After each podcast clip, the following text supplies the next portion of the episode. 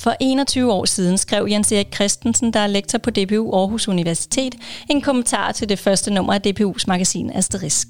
Kommentaren i Asterisk nummer 1 handlede om, hvordan begreberne læring og kompetenceudvikling var i færd med at udmanøvrere klassiske pædagogiske grundbegreber som omsorg, opdragelse, undervisning og dannelse. Her i Asterisk nummer 100 reflekterer han igen over begreberne og pædagogikkens status. Kommentaren er altså skrevet af Jens Erik Christensen, den kommer her, og den er læst op af mig, Mathilde Vejersø, og jeg er redaktør for Asterisk.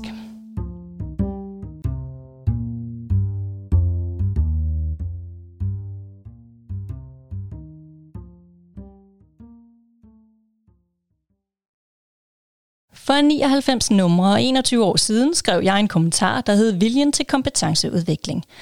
Jeg undrede mig over udbredelsen af begreberne læring og kompetenceudvikling, der i løbet af meget få år, fra midten af 1990'erne og frem, var blevet de nye hurraord i pædagogik og uddannelse.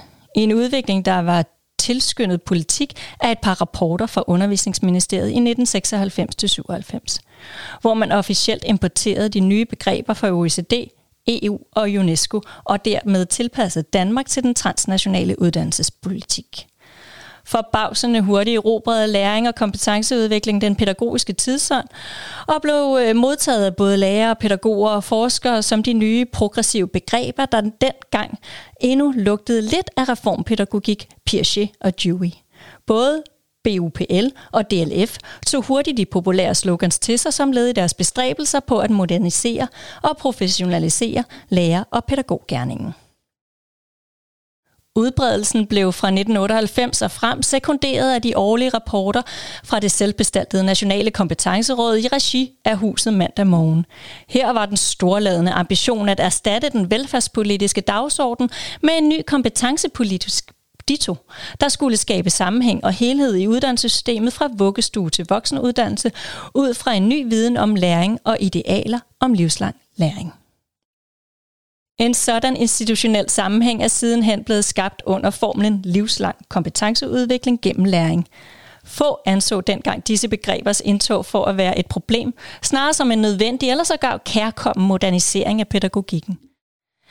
Betænkelighederne opstod først, da de op igennem nullerne gradvist blev transformeret til håndfaste politisk-pædagogiske styringsbegreber i kølvandet på Bologna-processen og de første PISA-undersøgelser, og senere med de bindende nationale lærings- og kompetencemål for folkeskolen og andre dele af uddannelsessystemet. Parallelt og i nær alliance med lærings- og kompetencebegrebernes indtog rykkede uddannelse op som det nye overbegreb for snart sagt alle pædagogiske aktiviteter. Pædagogik blev til uddannelse i en internationaliseringens hellige navn, hvilket vil sige under det engelske sprogs konceptuelle hegemoni, for glidningen var muliggjort af, at undervisningsministeriet allerede i 1968 besluttede at lade det danske ord uddannelse være den officielle danske oversættelse af det engelske education. Det var en uheldig oversættelse, for det engelske ord har langt bredere semantik end det snævre, men til gengæld ret præcise danske begreb om uddannelse, der indtil da betegnede, og stadig for de fleste betegner, noget man tager, når man er færdig med at gå i skole, for at kvalificere og specialisere sin arbejdskraft til et bestemt job, erhverv eller funktion denne betydning har begrebet uddannelse ganske vist bevaret på dansk, men med referencen til education og i et tæt parløb med læring og kompetenceudvikling er det blevet udvidet til semantisk at dække hele det pædagogiske felt fra vuggestue og børnehave over grundskole til ungdoms- og videregående uddannelser. Siden 1990'erne er det blevet almindeligt at betegne alle mulige pædagogiske indsatser og praksis som uddannelse, fordi de lader sig nivellere, beskrive, sammenligne og måle i lærings- og kompetencetermer. Således kunne daværende lektor ved Danmarks Lærerhøjskole Tom Plov Olsen allerede i 1996 udråbe daginstitutioner til at være fremtidens vigtige uddannelsesinstitutioner. Hvorfor? Jo, fordi daginstitutioner fremmer børns læring og udvikler deres kreative og innovative kompetencer, der ikke blot er forudsætning for deres senere skoleforløb, men er efterspurgt på videnssamfundets arbejdsmarked men man får eller tager altså ikke en uddannelse ved at være i daginstitution, der stadig er og bør være båret af brede pædagogiske formål og ikke målrette kvalificering af fremtidens arbejdskraft. I samme ånd som Olsen talte daværende undervisningsminister Christine Antorini i 2013 om det nye uddannelseskontinuum fra, 18, fra 0 til 18 år. Ideen var, at vuggestuer, børnehaver, skoler og ungdomsuddannelser nu skulle forstås som et led i et fortløbende vertikalt kvalifikationssystem, hvor de enkelte niveauer og læringsmiljøer forberedte til det næste og højere. Børnehaver blev betragtet som skoleforberedende, og skolen fik som sit første og ypperste formål i 2006 at forberede til videre uddannelse, hvorfor uddannelsesparathedsvurderinger kom til at spille en central rolle. Men også skolens formålsparagraf er først og fremmest båret af en flerhed af pædagogiske formål, der ikke lader sig ensrette til uddannelsesforberedelse, understøttet af nationale lærings- og kompetencemål. Denne opgradering af uddannelse er sket på bekostning af pædagogiske grundbegreber som omsorg, opdragelse, undervisning og dannelse. Den har bidraget til en marginalisering af pædagogiske formål og pædagogisk tænkning med konsekvenser for både lærer- og pædagogprofessionerne og for den pædagogiske praksis. Hverken læring eller kompetenceudvikling er ret beset pædagogiske begreber. Og det samme kan siges om uddannelse.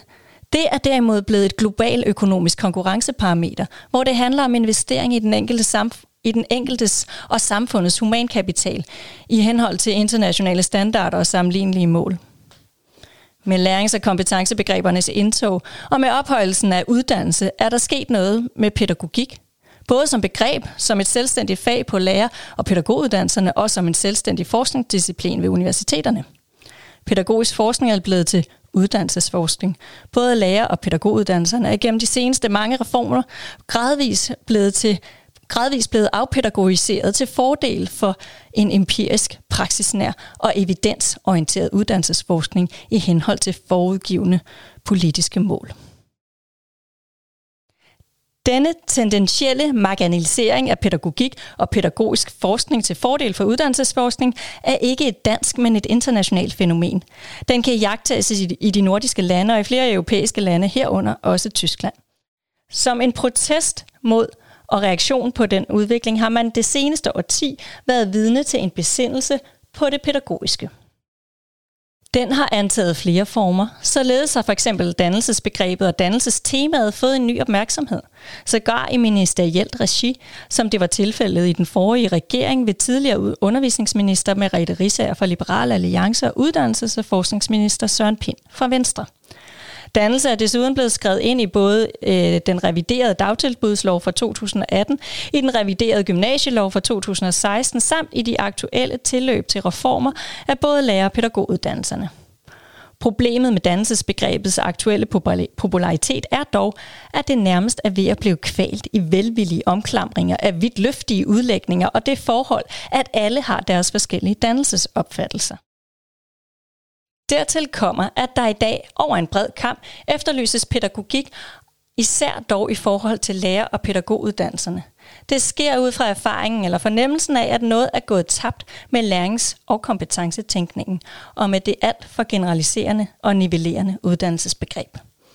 Det peger på erkendelsen af, at pædagogiske aktiviteter, herunder formelle uddannelsesaktiviteter, altid også indeholder normative dimensioner, der handler om værdier, idealer, formål og mening med det hele, og ikke kun om mål- og resultatstyring.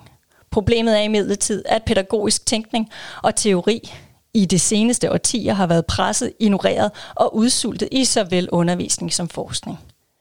Behovet for en sådan tænkning og teori trænger sig imidlertid på fra flere fronter. Blandt andet i lyset af klimakrisen og i forhold til den grønne omstilling, der kommer til at involvere både pædagogik, skole og uddannelse. Der er ingen tvivl om, at vi i de kommende år vil blive vidner til en pædagogisering af den grønne omstilling, der mere grundlæggende kommer til at indebære ændringer i vores livsførelse, herunder af vores forhold til og omgang med naturen.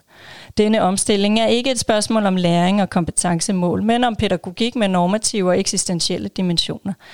Det har med værdier, formål og mening at gøre. Fremtiden vil med andre ord få brug for pædagogik.